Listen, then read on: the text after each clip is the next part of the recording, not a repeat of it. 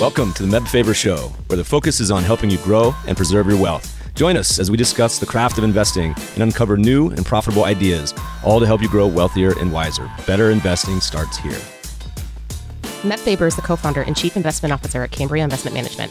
Due to industry regulations, he will not discuss any of Cambria's funds on this podcast. All opinions expressed by podcast participants are solely their own opinions and do not reflect the opinion of Cambria Investment Management or its affiliates. For more information, visit CambriaInvestments.com. Welcome, my friends. We have a true legend on the show today. Our guest is the grave dancer himself, Sam Zell, chairman of Equity Group Investments, a private firm he founded more than 50 years ago. Sam's thought to be the most successful real estate investor of all time, the man known for his enormous success in popularizing the REIT structure that's commonplace today. He's also been a successful investor in areas like energy, logistics, and healthcare. We don't get into Sam's fascinating background, but I'll point you to a wonderful interview with Tim Ferriss. We'll add a link in the show notes or check out Sam's book as well. Today's episode, though, starts off with Sam's take on the withdrawal limits and gating for private REITs over the past few months from the lens of his quote, liquidity equals value. He shares his view on different areas of the real estate market, why he's been a net seller for almost eight years now, and some lessons from him being a constant deal maker during his career. As we wind down, Sam shares some advice for President Biden on how to help the economy, how to encourage more entrepreneurship in the US, and I promise you don't want to miss his most memorable investment. Please enjoy this episode with the legendary Sam Zell. Sam, welcome to the show. Thank you. You talk a lot about a couple topics that really permeate, I feel like, a lot of themes, one of which is this concept of liquidity and value. And I got an email today or a headline that was talking about liquidity, particularly in your world, with Blackstone, a company I know you've spent a lot of time dealing with, but thinking about re- liquidity with their real estate offering and getting gated. You've been around since the beginnings of, you know, kind of the development of the REIT industry. How do you think about, you know, REITs today, 2023 as an asset class? When Blackstone or or uh, Starwood or somebody else creates a quote non traded REIT, as far as I'm concerned, the word non traded means no price discovery.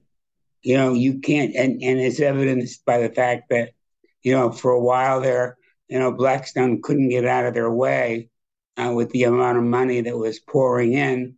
In the same manner, uh, they couldn't get out of their way with the amount of money started pouring out and they were forced to gate, you know, their fund. Real estate, by definition, unless it's in a publicly traded vehicle with significant liquidity, is an illiquid instrument. Now, there's nothing wrong with investing in illiquid instruments as long as you understand that it's illiquid.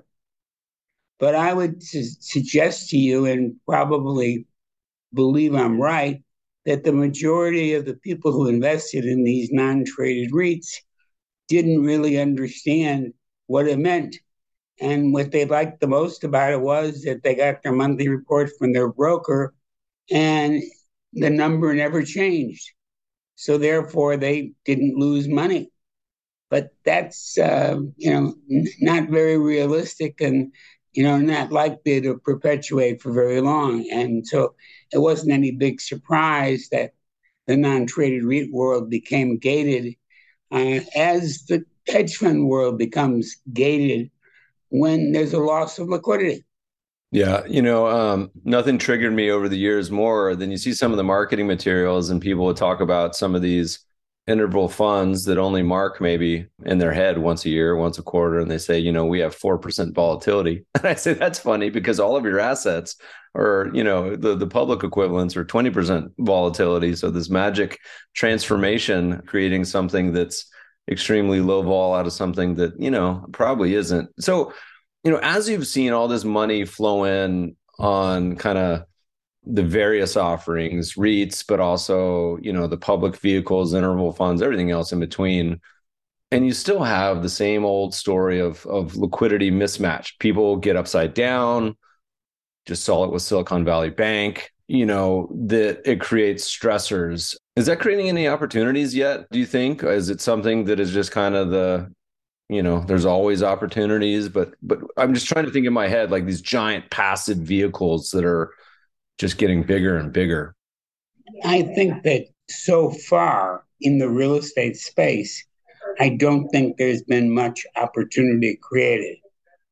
And frankly, the opportunities won't get created until the regulators force everybody to market. In 73, 74, and 91, 92, what created the opportunities was that the regulators came in and said, you got to mark to market. And once you mark to market, the values changed dramatically and it created opportunities for people to participate in the downside of, of, of a particular scenario. Yeah.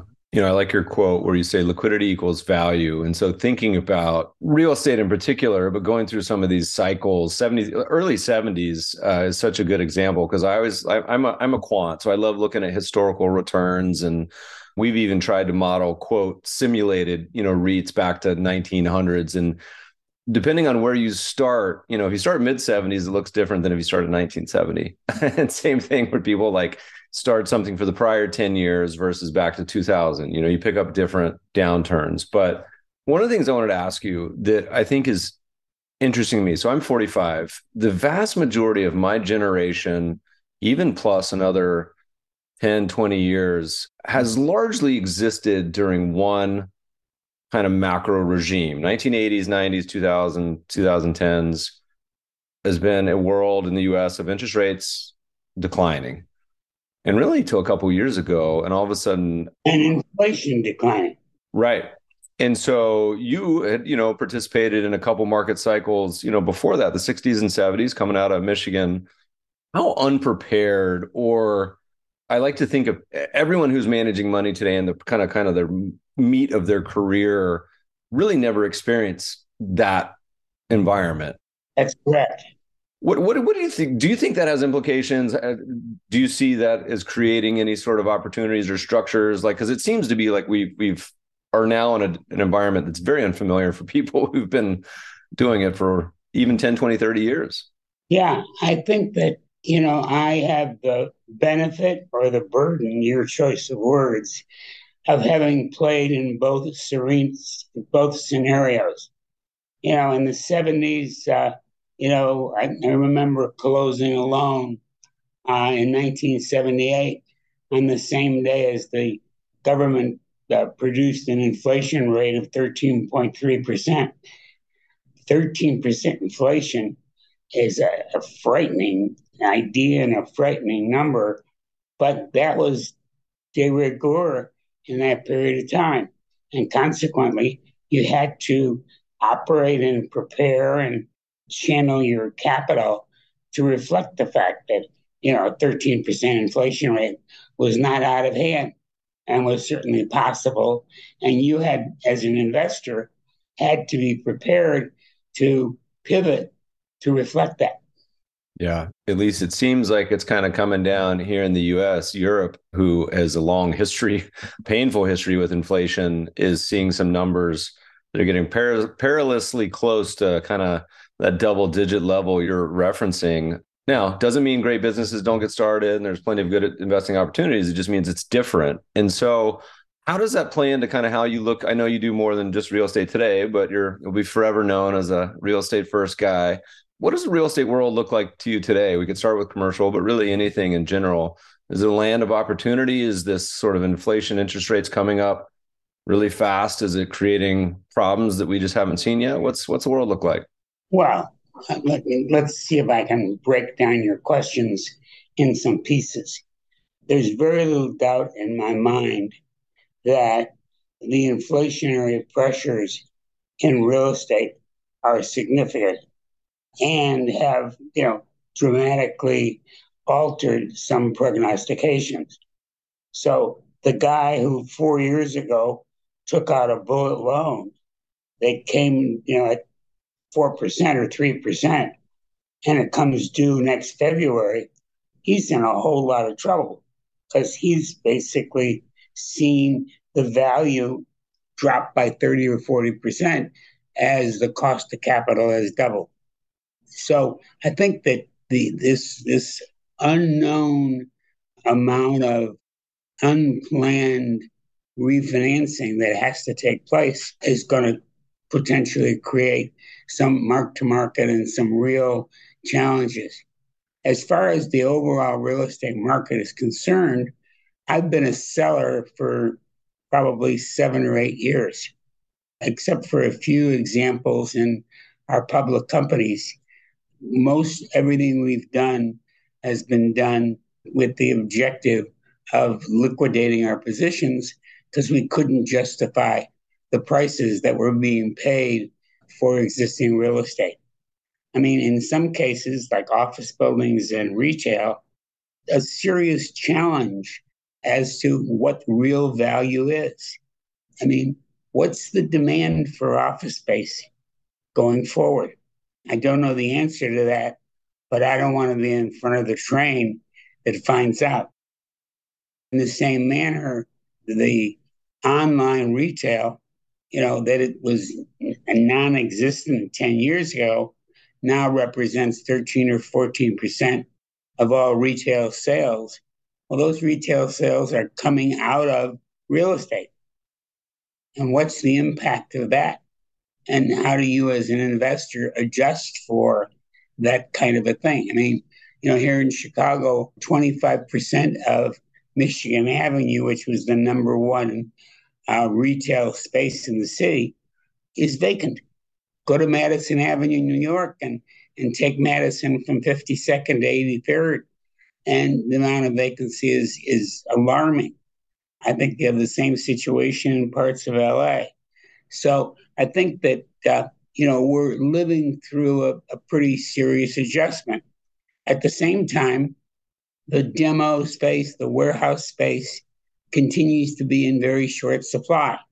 So what you've seen is like on a seesaw, you've seen, you know, retail and office go down and, you know, warehouse and demo go up. And of course, the same thing is true in the residential space. Now, the residential space is compounded by the fact that, you know, we've allowed not in my backyard to become a calling card for, you know, impairing development. As long as we continue to impair development, we're going to have shortages. number of people, you know, being added to the population is not being met by the housing creation. And that's because we've made it so difficult and so expensive to add to the housing supply. As I hear you talk, I mean, I was, I was, thinking back. One of the challenges I have is, as being a quant is looking back historically and understanding where there were very real, meaningful sort of structural changes in markets. And so you mentioned too, certainly the post-COVID work from home world, which feels very real and you know, in running my own company, but seeing other companies and friends too, something that just doesn't flip a switch and go back. And then two, online for retail and other, you know, sort of trends. Are there any are, are those kind of like when you look back your career in real estate, um, are are there any others that really stand out as being like there was a moment that really flipped or before and after? It could be government, you know, induced legislation, it could be tax rates, it could be anything, what are some of the most impactful sort of before after macro? Start with the 1986 tax bill that all of a sudden changed real estate and took away the tax benefits. I mean, it used to be prior to the early 80s, tax benefits came with real estate as a way of compensating you for lack of liquidity. By the time we reached the mid 80s, deals were being priced at X plus the value of the tax benefits. So, in effect, the real value was being, being decreased for something that was maybe or maybe not, you know, relevant. In the same manner, I mean, you think about the, you know, the changes that have occurred. Uh, I mean, I tell people that when I got out of school or when I was in, in college, the number, if you went outside of the major cities, there were no apartments. There were primarily single family homes.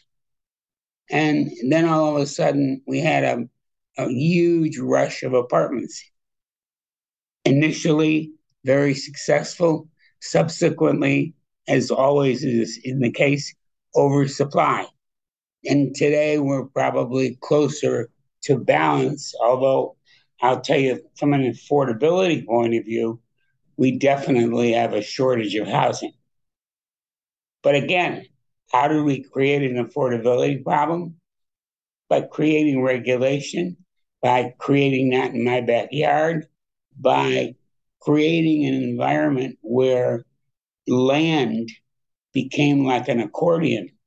And when you know demand was high, the accordion you know expanded, increasing the value of land and vice versa.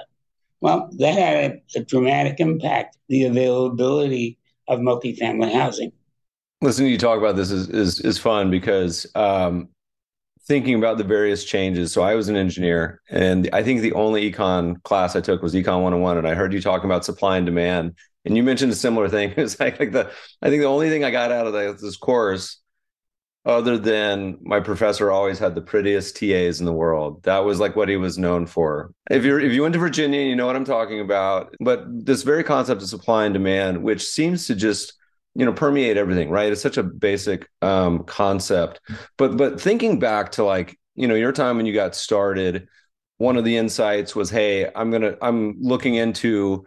It's like the classic, you know, fishing not on the main pond but somewhere you know so like the not san fran new york but maybe ann arbor other places.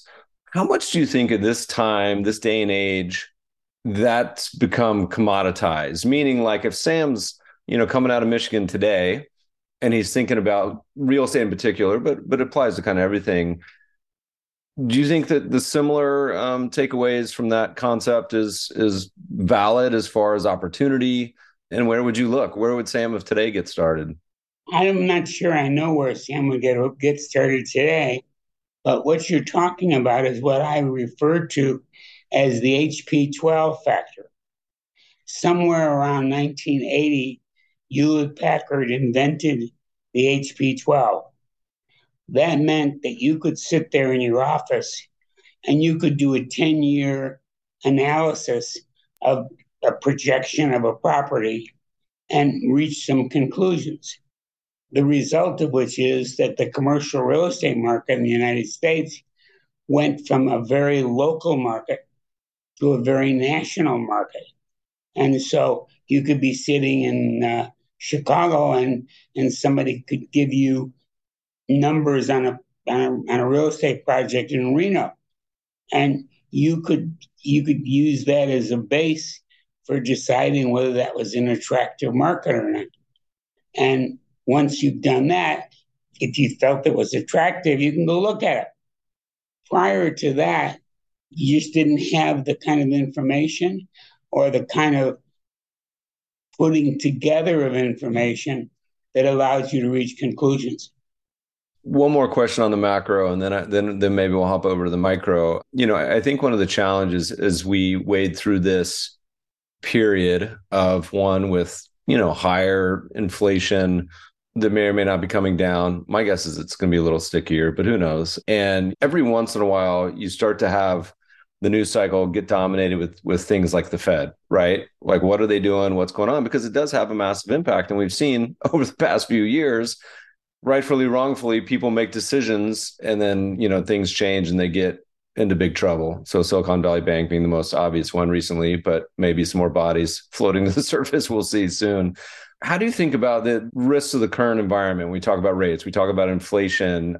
Does this create a fair amount of, let's say Biden listens to you on the Meb Faber show, says, Sam, love listening to you on the podcast. Give me some advice. What should we be doing here in Washington to kind of smooth things out a bit? You got any good ideas for us? What would you say?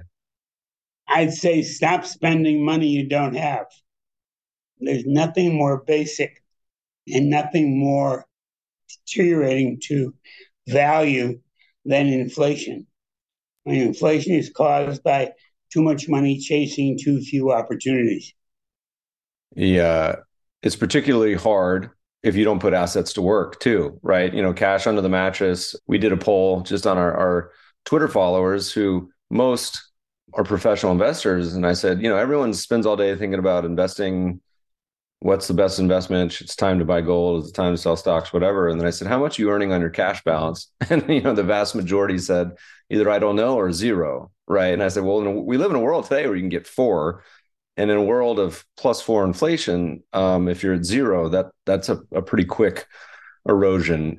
Let's kind of narrow it a little bit. You know, you've done, man, I don't know, hundreds, thousands of deals in your lifetime. A lot. A lot. I have a quote from you where you said, you know, I was listening to you, and you said, everything comes down to the deal. So, yes, we can talk about the macro and hey, real estate looks good, real estate looks bad, but really it comes down to the actual investment you're making people are constantly hmm. asking me the question what market do you want to invest in? Or what trends are you following? From my perspective, trends and markets and all of that stuff is very interesting. But you can have a bad deal in a hot market, you can have a good deal in a cold market. And it all comes down to what are the opportunities that that particular situation creates and what are the circumstances that you can bring to influence how you do that's so spot on. You know, we talk like there's a lot of startup investors, and you talk about some of the downtimes, the big bear markets, and let's say some of the best companies were founded during Uber, Google were founded during the downturns. Some of the best deals I ever made occurred during periods uh, when you know there was stress. So, speaking of stress, speaking of risk, which you talk about a lot, how do you think about it today? You know, I mean, and, and, this may have changed over the years, and feel free to say if it has. But as you think about, you know, deals crossing your plate, you think about risk, evaluating it. What are the main things that come to mind today after a career at it, and what's changed on your risk uh, management scorecard when you look at deals today? I don't really think a lot has changed on my risk scorecard. I love to quote Bernard Baruch, who, as you know, uh, survived the Depression by selling out before the market crashed. And his famous quote was Nobody ever went broke making a profit. In the same manner, my focus has always been on the downside. My focus has always been how bad can it get? What are the variables that might change where I stand? So I focus on how bad it can get, what I can do to make it better, but always on the downside. Because if I protected the downside, I can survive if the upside gets too good. Yeah one of the benefits of looking back to history, you talk about the Depression. Listeners, uh, if you didn't live through it, which is nearly all of us, there's a great book called The Great Depression, a Diary by Benjamin Roth. But it's a real time, it's a lawyer, and he talks a lot about investing. And he kind of, it's a real time diary of his experience then. And it's crazy to think about. And you think about stocks that declined 80% plus and everything else that happened. But the benefit to me of looking back through history is at least it gives you a anchor or framework to at least remember, understand what's possible or what has at least happened in the past and realize it's going to be even weirder in the future. But at least it's crazy volatile enough in the past, which I think is is way more than people think when they think about, you know, investments and the possibilities. Just think about how much the market went down in the Great Recession, you know, of, of 07, 08, and 09. I mean, we saw 70 and 80% reduction in valuations. Those are things that you tell your children about, but you don't live through. But we lived through it, just like we lived through similar destructions of value in previous eras. One of the things about 0809, you know, going back to the beginning of our conversation, is it was a market environment that the vast majority of people managing money going into 0809 had never been around. It's very similar actually to the Great Depression, right? It was this very deflationary environment where kind of everything went down, you know, except for except for bonds, just about, but most most everything went down. But we really hadn't seen something, at least certainly to that magnitude too, in, in, in a while. And I think it caught a lot of people off guard, but that's the good times ring complacency, right? people get fat and happy for someone who's, uh, you mentioned, has done a lot of deals and sort of like the challenge of the internet age too of just limitless information. You know, you could just spend infinite amount of time researching a company. How do you narrow it down to like the key elements, you know, in, in deciding on like what the key elements are, right, for you? And I'm sure they're different on each one, but what's, I mean, what's that process like? Do you have, do you have any suggestions on that for the listeners? Well, I, I guess that what I would say is that the single most underrated and, un, and misunderstood concept is competition. We all grow up and we take econ or we take economics in grade school and and the teacher tells us how terrific competition is and how terrific competition is for you know uh, you know price discovery et cetera et cetera. But the reality is there's nothing more frightening than competition. Uh, given my choice i would always have a monopoly rather than a competitive environment. And so when i look at potential investments, whether it be in real estate or in other things, first question I ask is what's the competition? Who's the competition? How is the competition financed? How does that finance compare to my financing? If things get tough, is the competition going to lower their prices to the point where they're going to destroy my value? So I think more than anything else, I begin and end by looking for barriers to entry. What is it that can protect me from uncontrolled competition? Whether it be a patent, whether it be a unique location, whether it be a unique structure, whatever, I don't know what it is. But when I look at businesses, whether it be real estate or otherwise, in terms of, of making investments, I start with and end with what is the competition going to do to me? And what could it do to me? And if I were outside of this little prism, how would I attack it? Or could I attack it? And would it make sense to do so?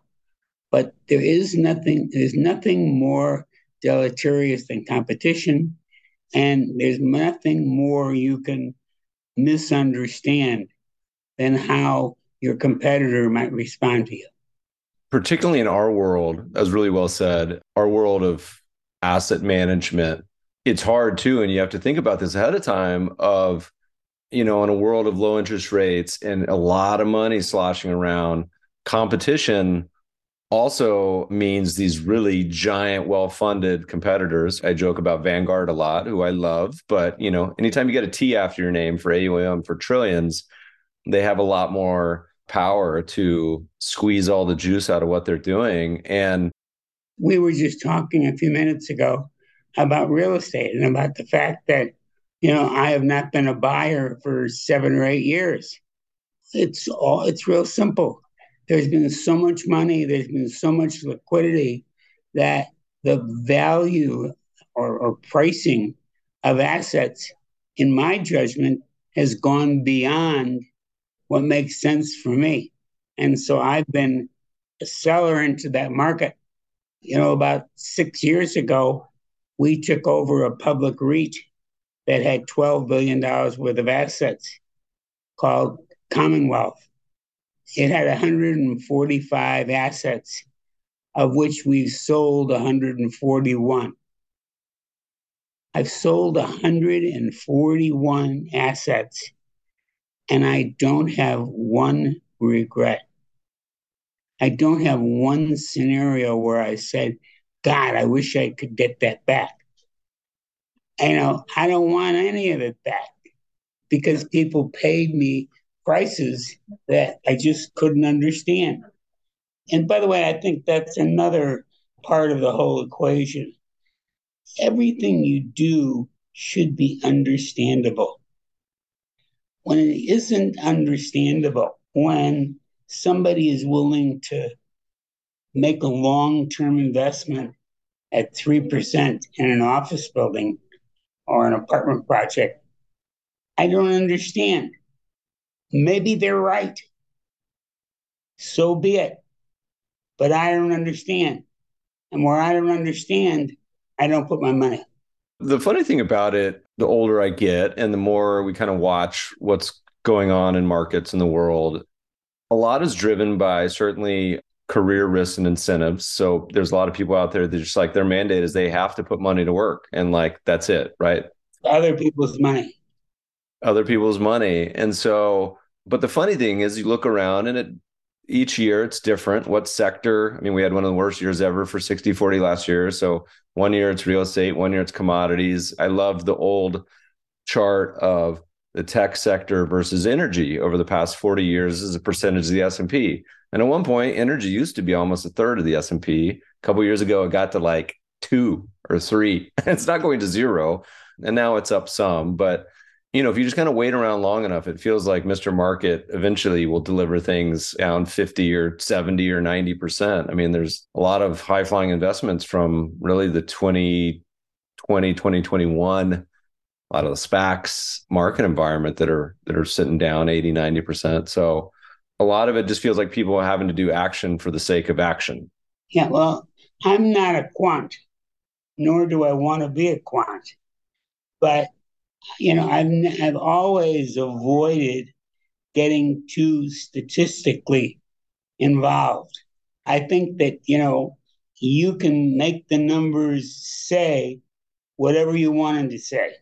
I'm a basic person. I mean, uh, if I buy a building, the first thing I ask is how much did it cost to build? Because if I pay too much, somebody else is going to be able to build across the street for less and compete with me. So I start with, you know, basic valuations and don't allow myself to get caught up in the, you know, the fury of the of the common man. Well, the emotions. I mean, there's an old uh, Buffett Munger quote where they were talking to say, you know, he's talking about uh, it's it's not fear and greed that drives market, but envy, which seems to be a lot during the bull market, right? Part the envy part gets gets gets sucks everyone in. You go to a cocktail party, and you know the guy standing next to you just uh, bought something or sold something or did something, and you say, "Gee, I wish I had done that." Well, gee, I wish I had done that you know, can be very influential, but not necessarily productive. How many times when you, have made an investment over the years, when are, are you thinking of the exit or a potential exit when you enter in? So, hey, I'm going to buy this investment. This is like my margin of safety. Here's where it can possibly go wrong. But like once you make the investment, are you thinking in your head, you know, I would like to sell this at X, whether it's in three years, five years, or is this something I just plan on holding for an indefinite? Like, are you planning the exit when you make the entry? I don't think that I ever make an investment without looking at exit.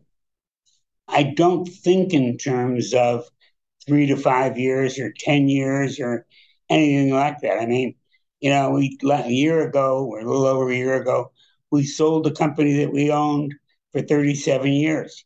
And we probably wouldn't have sold it if we didn't think that circumstances were changing.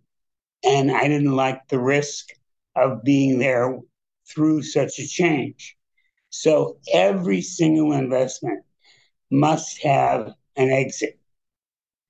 I don't believe in calculating a pre existing exit.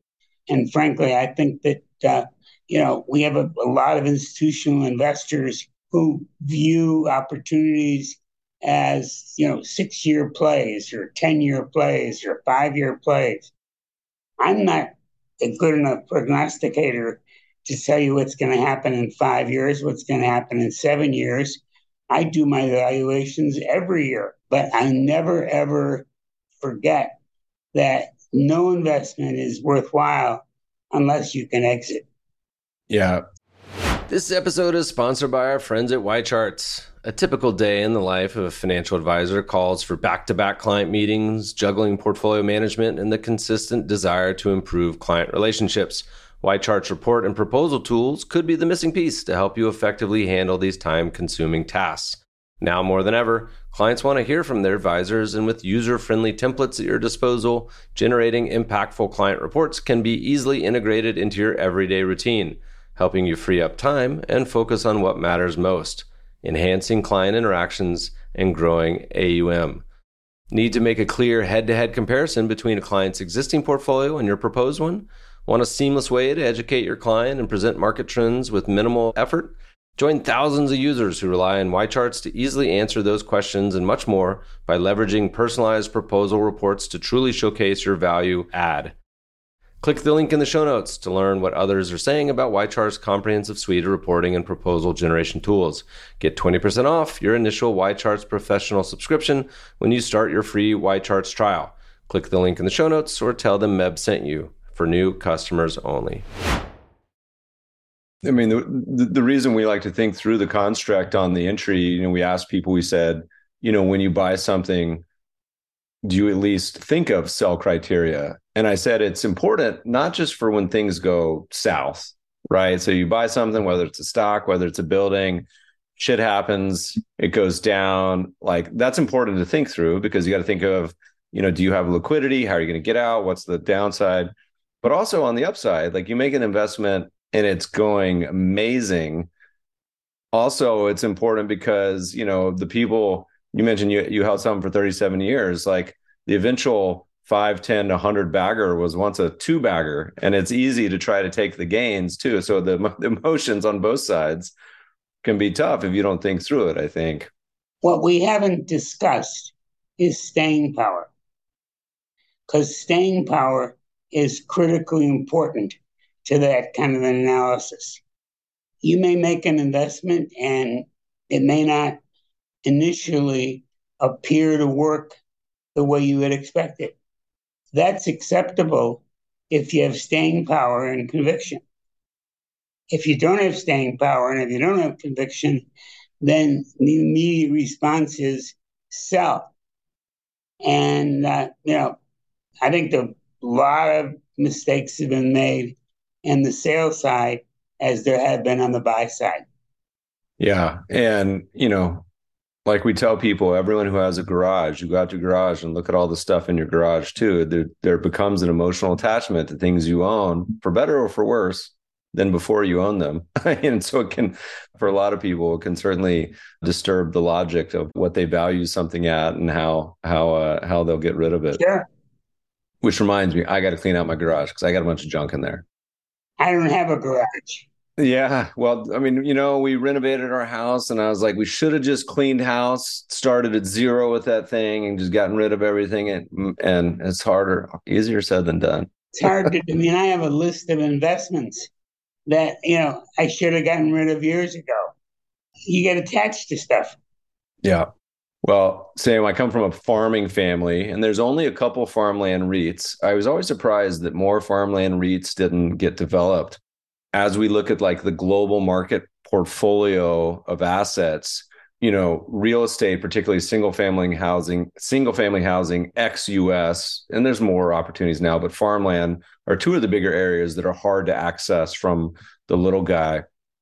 But farmland for me has always been that asset that's like pain in the butt and there's not there hasn't been a whole lot of return on the farmland side but i keep it for different reasons which are mostly emotional sure but the answer is that you know REITs and, and various vehicles that create you know assemblages of real estate are all really predicated on income and the farmland world has had a great shortage of income.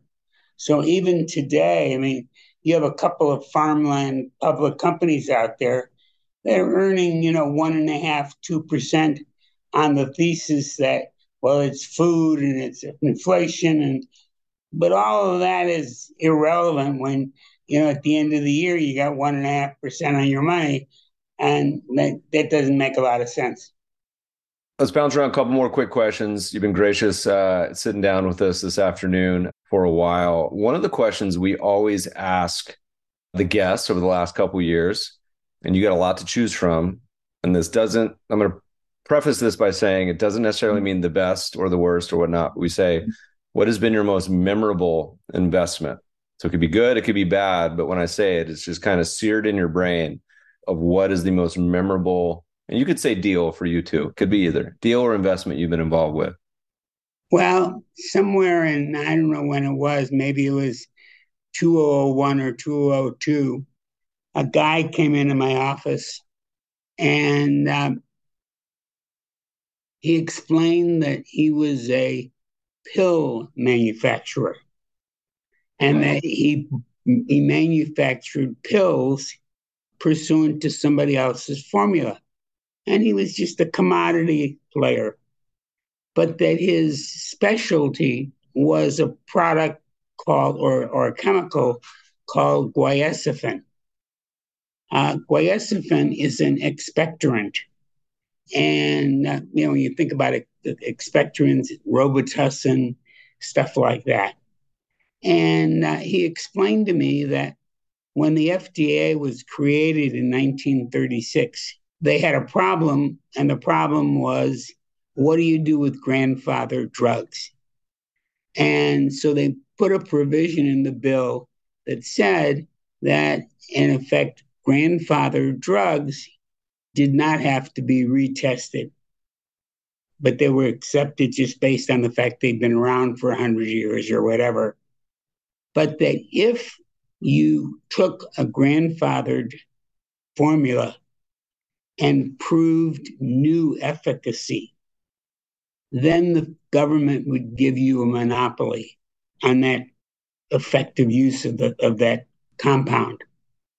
And he explained to me that, you know, the number one grandfather drug was aspirin, which made sense. And guaifenesin was number two.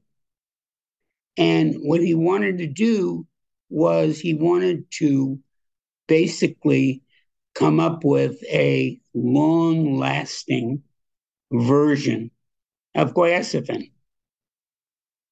And I thought about it, and I don't obviously know nothing about drug compounds. And, you know, I'm a real estate guy or I'm a hard asset guy, and here's some guy pitching me on drugs. And so I thought about it, and I decided to back it. And so I put up the money and uh, we began the process of going through the FDA and doing drug trials. And eventually we succeeded and we got the monopoly. We then named the product Mucinex, which, as you know, is uh, you know an enormously successful expectorant that we were able to. I mean, we, I was really, I couldn't believe how excited I was that we got approvals and we got a monopoly and eventually took the company public and then eventually sold the company. And it was, I don't know, a 10 or 20 bagger, I don't remember. But that was, you know, one of the most unique, you know, experiences I had as an investor. Uh, and when you ask the question, that's kind of the first thought that came to my mind. I thought you were going to say they'd let you name it. You're like, Sam, what should we call this? And you're like, ah, I don't know, something about mucus, mus- uh, mucinex. That's it. yeah, I just, I've always operated, I've always kept my ego out of everything I do. Easy to say, hard to do. But you know, another another example of what you're asking was that in 1983 we were interested in purchasing a distributor of real estate products. At that time, there were a, a number of companies out there that syndicated real estate to the investors through the brokerage firms. And so we decided that we needed to be in that business because we were a big consumer of capital. And so we negotiated and finally found a company and agreed to buy it and agreed to the price and began the due diligence. And the guy in my shop that was responsible for doing the due diligence went to work. And uh, I was sitting at my desk one day and the phone rang and it was Barry. And I said, you know, hi, how are you? And he said, Sam, I've discovered something that's unbelievable. And I said, What's that? And he said, I'm down here in Florida. I'm doing the due diligence on the deal. And uh, I've discovered these mobile home parks. I said, Mobile home parks? He said, Yeah. I said, That's, you know, Marlon Brando and Stella and Rolling Cactus. And why would I want to touch something that was that far down the pike? And he said, Sam, you don't understand that there is a mobile home park business that's very different from what the street or what the world expects. These are age limited communities, they're beautifully maintained. They're the typical story of the guy who sells his house in Buffalo and buys a mobile home park in uh, Sarasota and uh, it's just a, a, wonderful business. And he proceeded to fill me in on the business, and I was stunned because I, I literally here I am, one of the biggest real estate players in the country, and I never heard of it. And so we did we did our due diligence. We never bought the syndicator, but we bought the largest mobile home player in the country at a time when no one in the quote commercial real estate business owned mobile home parks to any extent. And uh, eventually, we built the business up and took it public in 1993. And from 1993 to today, that mobile home park REIT has been the most successful REIT in existence. Earned something like a 18% compounded rate of return. Interestingly enough, the real reason that it did so well is because of not in my backyard. Going back to the great concept of competition, because basically it was extraordinarily difficult to get zoning. So if you had mobile home parks and you had them and maintained them, not the the dusty place on the edge of town, but the crisp, clear, you know, clean place that you know established its own you know situation, we, we made a fortune. So those are kind of two examples of kind of out of the park investments that you know certainly weren't on my agenda. Yeah, well, we should have started the conversation with these because I could listen to you tell stories about investments the whole time. I mean, I think it's so it's so interesting because it informs you know, when when Sam Zell name is in my head, I think just purely real estate. But you mentioned like the story about Mucinex and kind of applying the same, you know, risk methodology. You just walked us through it. You're like, well, here's the steps. Like maybe, you know, here's how I reduce the risk on thinking about it. Right. I, I think that applies to really all of investing, all of life, really. But like, you know, you've now transitioned to being a majority non real estate asset owner. Yeah, because you know, back in 1980, uh, we looked at the real commercial real estate world, and as I mentioned earlier, we saw taxes as becoming part of the quote unquote value, not as compensation for loss of liquidity. And by recognizing that, we shifted to non real estate activities. And today, 70% of our activities are non real estate. Yeah. You know, let me squeeze in one more question before we, we let you into the evening. You know, you've been you've been involved in all sorts of deals, certainly uh, investing of your career, but also in entrepreneurship and all the agony and ecstasy of being an entrepreneur. We don't wish it upon anyone, but it's uh, one of the um, the most Americans of all pursuits. But you know, you were we got um, free markets and capitalism all over the world. You've been involved in the in Michigan, certainly with the education. And so let's say you get another phone call, it's Biden again, and he said, Sam, I'm not going to listen to you about the spending because that's crazy. I'm a politician. That's what I do. However, I believe in the mission of trying to educate a our youth on um, personal finance and investing, which we don't teach in school in high school. There's like 15% of high school. I think it's actually up to like 20 or 30% now. It used to be 15%. He goes, Tell me like some of the best learnings that you think, you know, a template on how we could really grow the teaching of this concept of both entrepreneurship and and investing finance too, but really make it um, broadly applicable. You got any good ideas for us? Well, I've been very interested in entrepreneurship for a long time. I think I was interested in that area before it was called entrepreneurship. Um, my favorite story is that in 1979, I was sitting with the dean of the University of Michigan Business School, and I had just read his curricula for the coming year. And I sat him down and I said, I just read, you know, all the courses that you're going to teach in the business school next year. And I never found the word entrepreneur. And I just couldn't believe how could a business school exist and grow and educate without understanding the role of the entrepreneur, the role of the risk taker, the role of the person who not only sees the problem, but sees the solution and is willing to take the risk to achieve that solution and the rewards that come with it. Ours is a capitalistic society that has grown as a result of entrepreneurship, as a result of, of encouraging risk, as a result of encouraging people to, you know, follow their beliefs. Results have been, whether it be Steve Jobs or, you know, other entrepreneurial geniuses of our time, they've made a huge difference. Yeah, I'm hopeful though. The the amount of uh, startups we've seen with sort of not only Y Combinator, but spreading across. It's almost like a template. But even I think the QSBS rules uh, that kind of were Obama era legislation, I think is has done a lot to really get people interested in that world, and I hopefully it'll continue. So there's no better education than actually trying to be an entrepreneur, whether you make it or not, but at least getting out there and remember for an entrepreneur, the word failure doesn't exist it just didn't work out. And you get up off the floor and try again.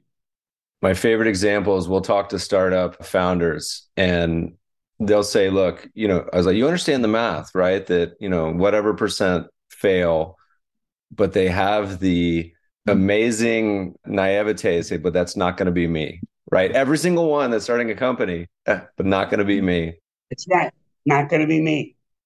Sam, it's been a blessing. You have been a, a, joy to listen to. I could do this all day. Thanks so much for joining us today. My pleasure. And I enjoyed it very much and it was really interesting. Thank you. If you ever make it out to Manhattan Beach, Sam, we'll buy you lunch. I know you just spent a little time up in Malibu. If you're ever in the neighborhood, come say hi. You got a deal. Thank you. Podcast listeners will post show notes to today's conversation at mebfaber.com forward slash podcast. If you love the show, if you hate it, shoot us feedback at themebfabershow.com. We love to read the reviews. Please review us on iTunes and subscribe to the show anywhere good podcasts are found. Thanks for listening, friends, and good investing.